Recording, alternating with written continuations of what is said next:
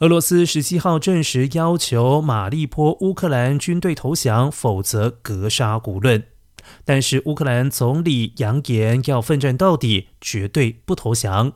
乌克兰外长库列巴警告马利坡可能成为乌克兰俄罗斯和谈当中不能够踩的红线。